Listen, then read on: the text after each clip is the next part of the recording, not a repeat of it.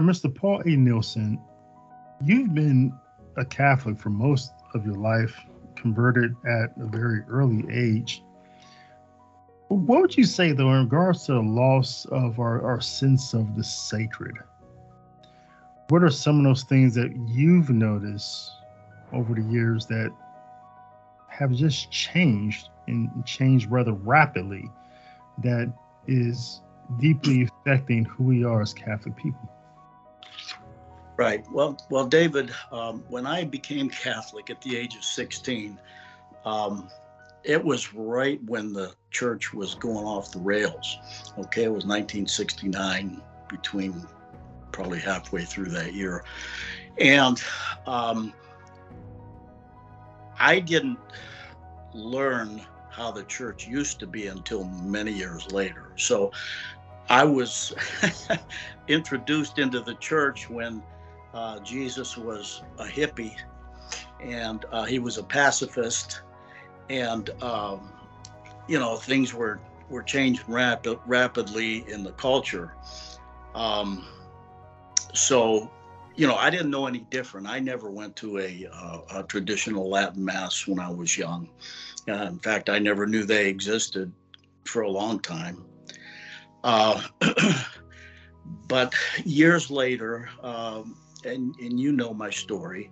Um, eventually became very serious about my religion and decided to learn more about it. And you know, I tell that whole story in Christ Must Reunite, my first book.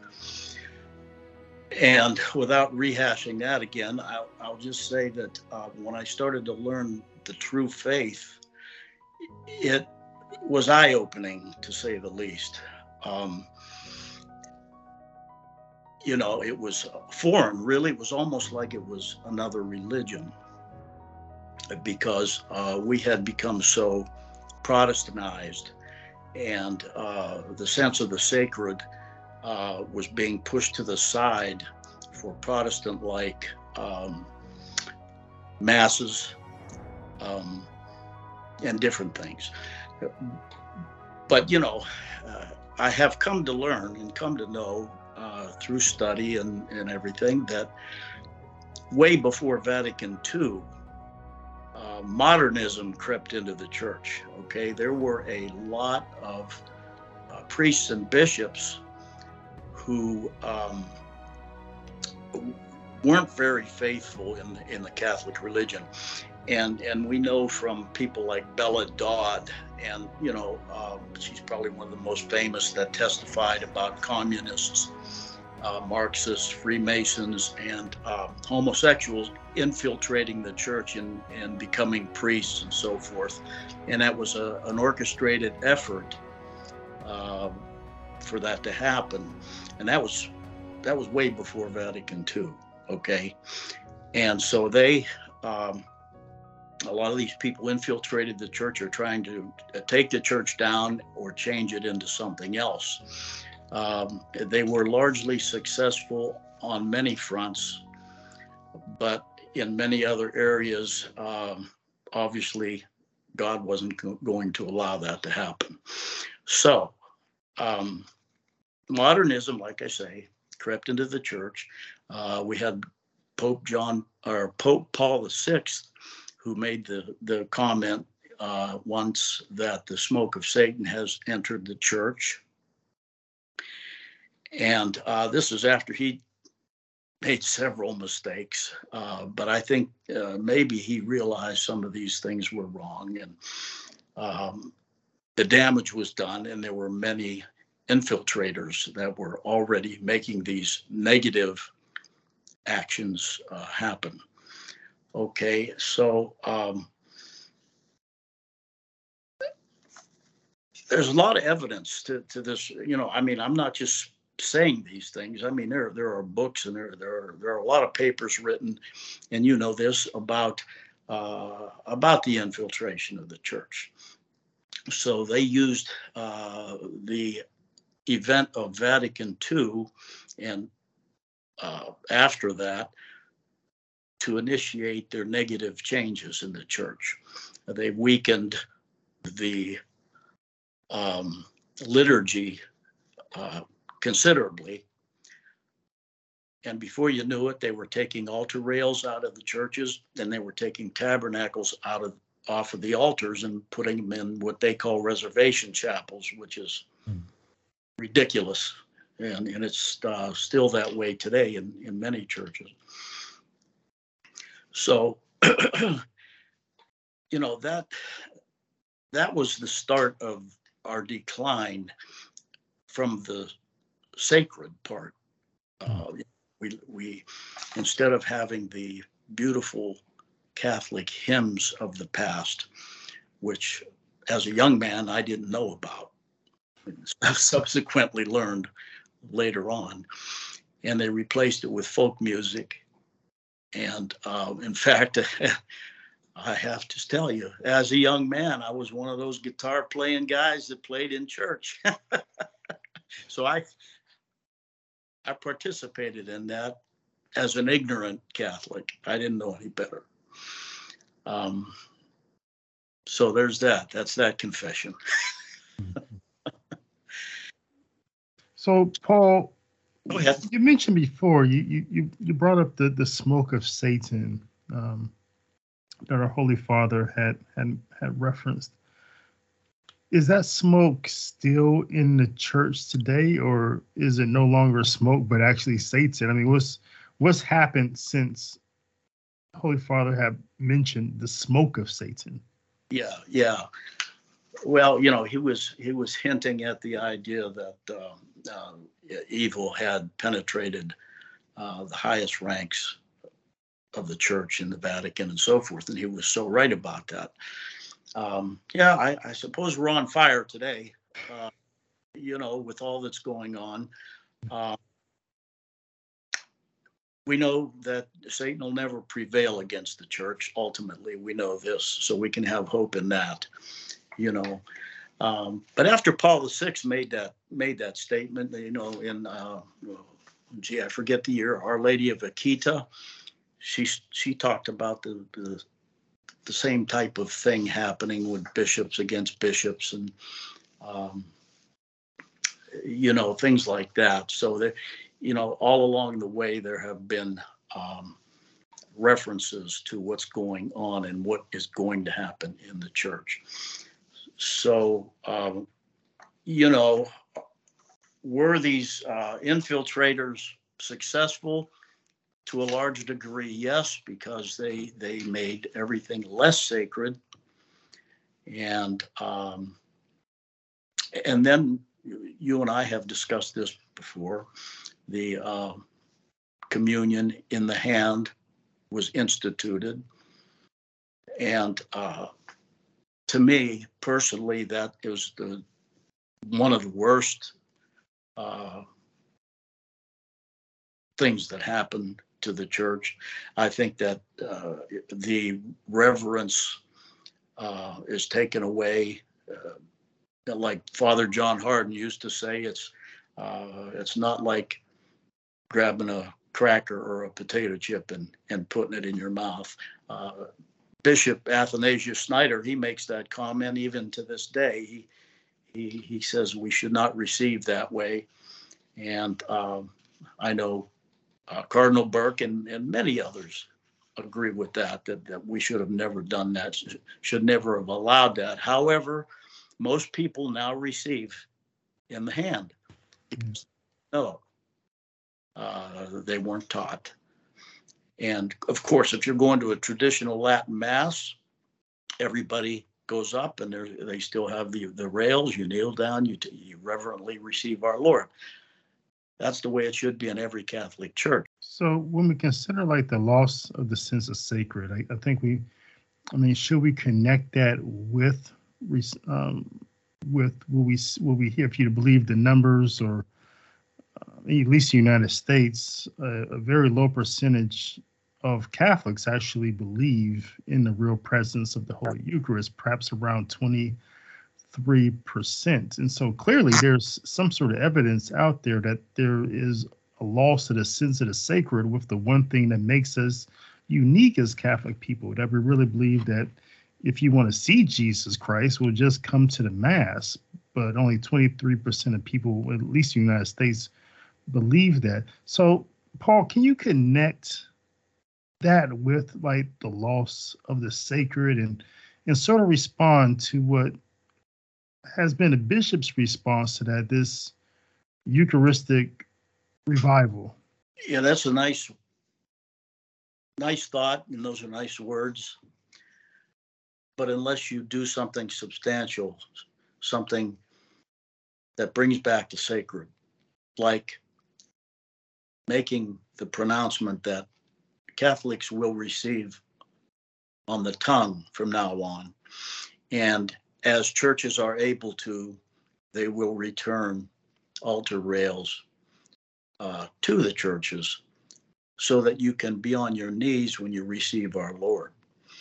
Uh, and it wouldn't take much for all tabernacles in every Catholic church in the world to come back to the altar. You know, because Christ is the center of it all, and that's where he needs to be.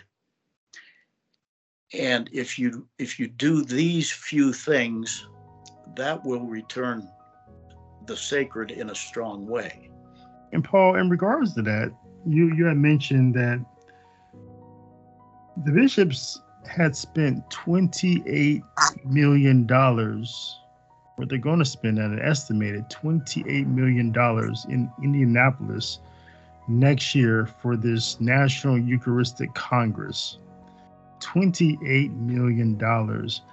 How much, if, if you're right, and I think you're onto something there, that if they wanted to turn this around, restore the sacred, the sense of sacred when it comes to the Holy Eucharist. They could have installed altar rails. They could have mandated um, receiving on the tongue and kneeling. They could have, they could have even done a, a revival for a sacrament of penance and reconciliation, which is needed if you're going to restore the sense of sacred with the Holy Eucharist. It begins with the confession. Paul, how much you think that would have cost?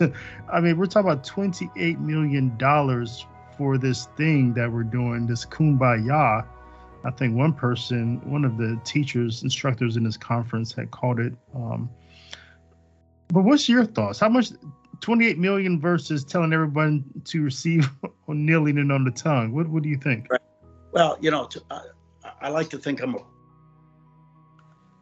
I mean, what are they spending this $28 million for? I mean, what's it going to accomplish? Uh, how's it going to bring back the sacred? How is it going to restore the belief uh, in the real presence? Just how? I mean, are they going to talk and uh, you know people give speeches and sing songs and what are they going to do? Like you said kumbaya that's what it sounds like to me. It's just a it's blowing smoke to me. Uh, you know, unless unless something comes out about it that is going to help people return to the sacred, I I think it's I don't know what they're doing. I think they're kind of going through some motions, uh, and that's about it. In your book, Restoring Catholic, Restoring Our Catholic Identity, there was one critique that you, you lodged. It was concerning the Catholic charismatic renewal in opening chapter, you say there is a phenomenon within the Catholic Church that exists and has become very popular since Vatican II, which eventually came to be called the Charismatic Renewal. This movement stemmed from a Protestant movement that began during the so called Reformation in the early 16th century.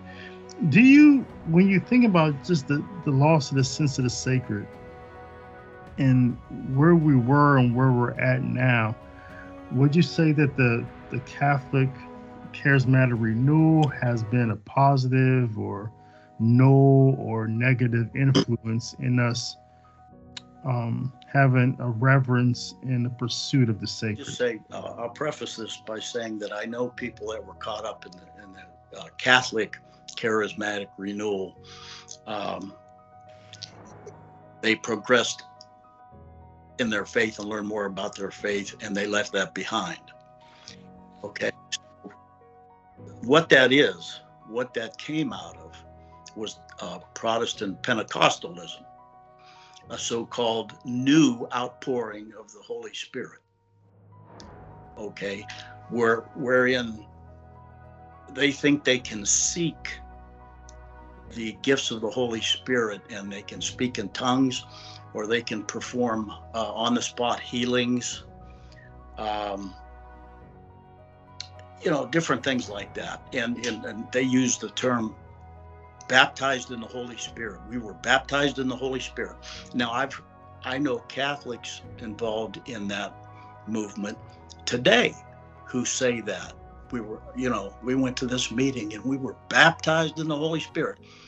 Well, what I say, brother or sister, you were baptized in the Holy Spirit when you became a Catholic, when you be, when you were a baby, uh, uh, you know, if your parents had you baptized, or wherever you were, whenever you were baptized uh, along the way, because I was baptized at 16 years old.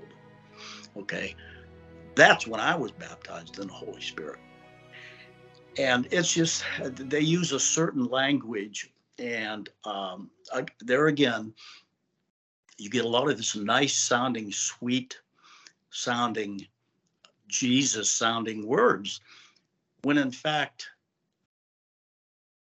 they're not uh, part of the uh, doctrine of the Catholic Church. Okay. Uh, in fact, there are, um, let's see, who was it? Boy, St. John of the Cross, I believe it was. He he said that actively seeking the gifts of the Holy Spirit um, can make one vulnerable to the devil's deceptions.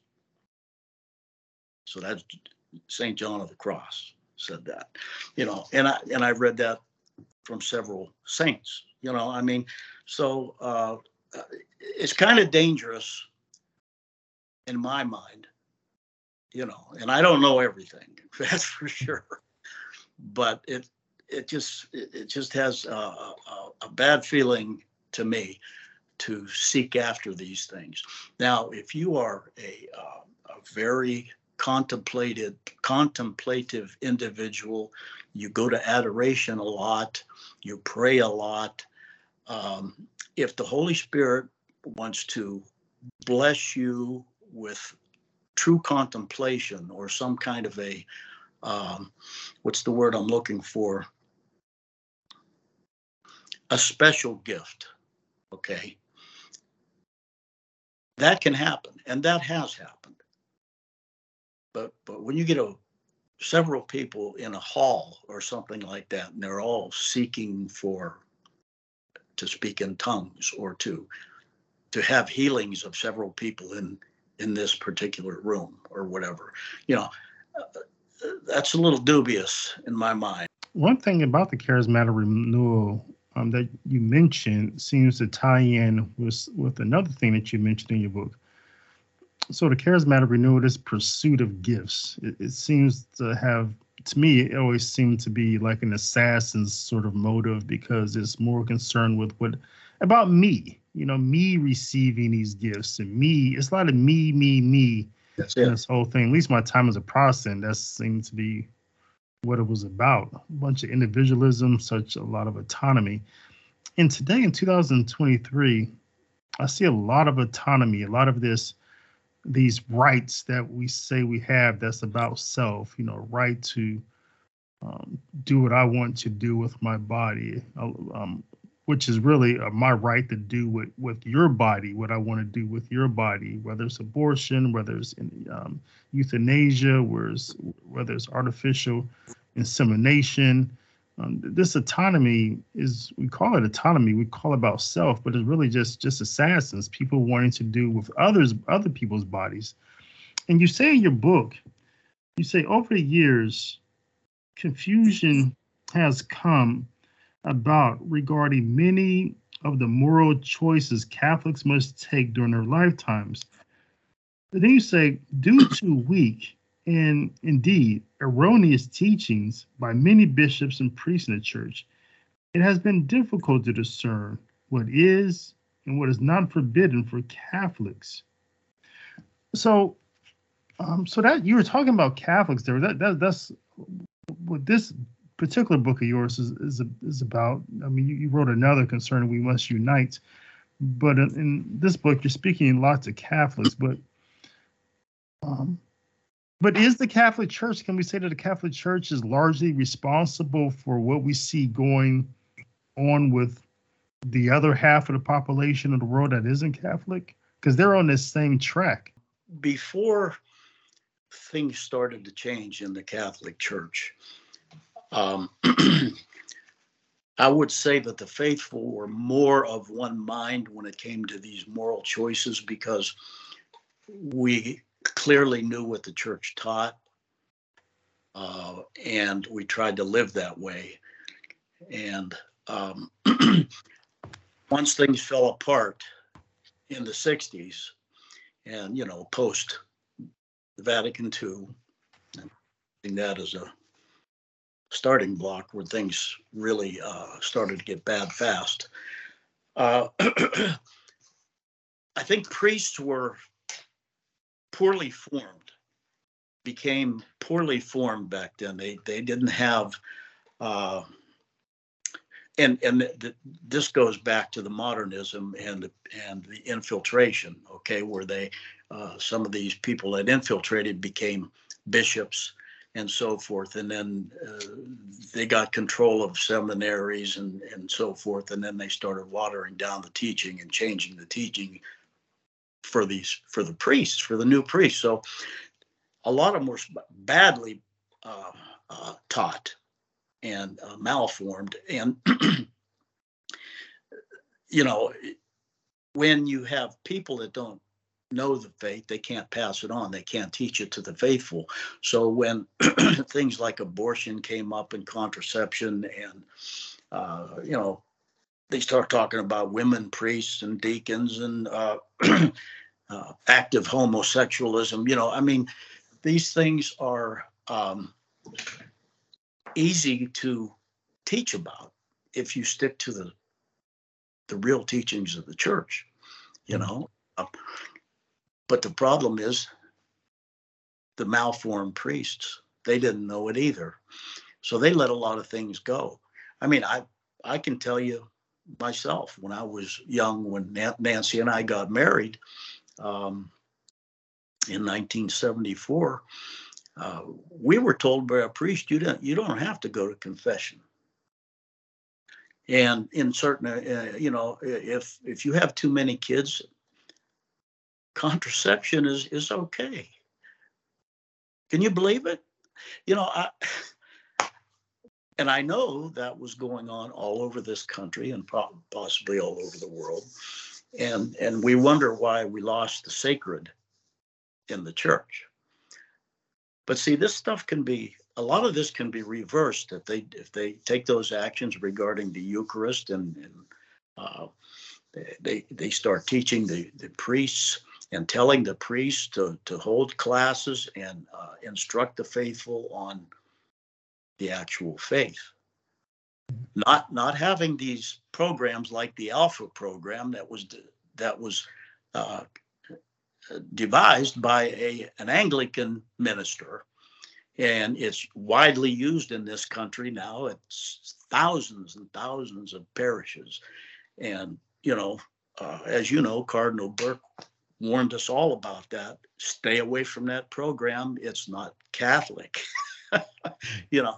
And uh, so they do. They do that thing, and they they, they grab onto all these Protestant-like things, you know, and foist it upon the Catholics in the parishes. Now, what are we to do when we don't know any better?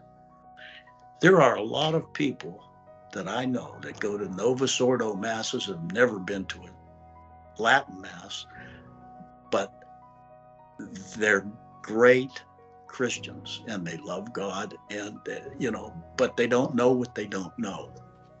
Last question as we wrap up your instruction and, and, and your and your catechesis here, Paul. In your book, Restoring Our Catholic Identity, in, in chapter 17, you're talking about champions of the faith. And you say, if we are to ever restore our true Catholic identity and return to the true faith Jesus Christ gave us, we need to decide to fight back against the heresies and false teachers that have infiltrated the Holy Catholic Church. And so I want you to comment on that, but also, most importantly, as, as we wrap this up, I want you also comment on this, this idea of fighting. We're like, what does fighting mean?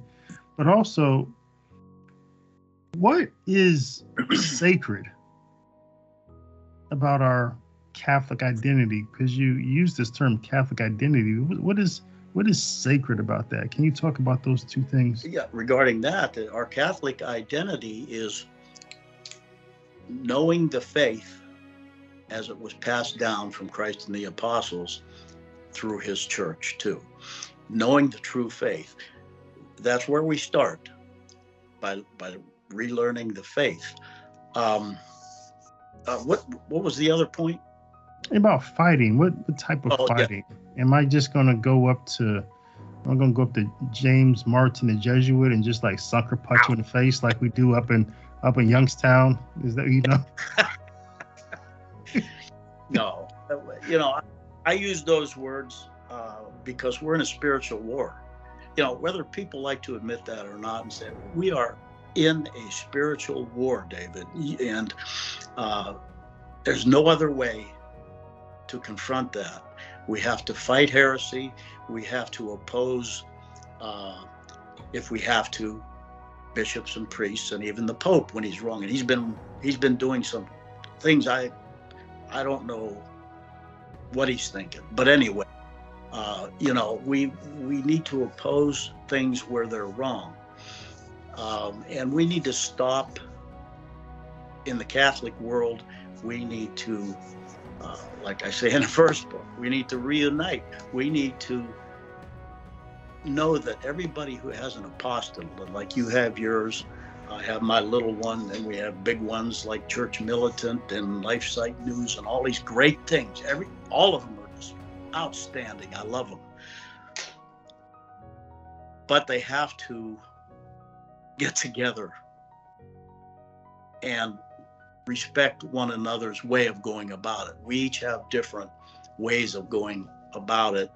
Not everybody's going to think exactly alike. But but if you're you're you're uh, believing in the true teachings of the church, and that's where your starting point is. Okay, you have a lot of common ground because that's the main thing right there. Okay, the main thing is our belief, uh, our sacraments. We have to believe in the sacraments. We have, we have to, the sacraments need to be taught to the uh, to the ignorant faithful out there who, through no fault of their own, don't know. You know, these are some of the things we can do, David. Uh, you know, and I pray for this all the time. And, you know, when I say fight, I pray for James Martin. I pray for the Pope. I, I pray for all of the wayward uh, clergy out there that feel like they want to change things. And who knows what's going to happen happen in uh, when is it October, the Synod of uh, Synodality. There's another possible fiasco because we don't know what's going to come out of that. And I, I've been hearing some horror stories about what is going to come out of it, and I sure hope they're not true. Paul A. Nelson, thank you for this catechesis and instruction on returning to the sacred. Thank you. Very welcome, David. Thank you.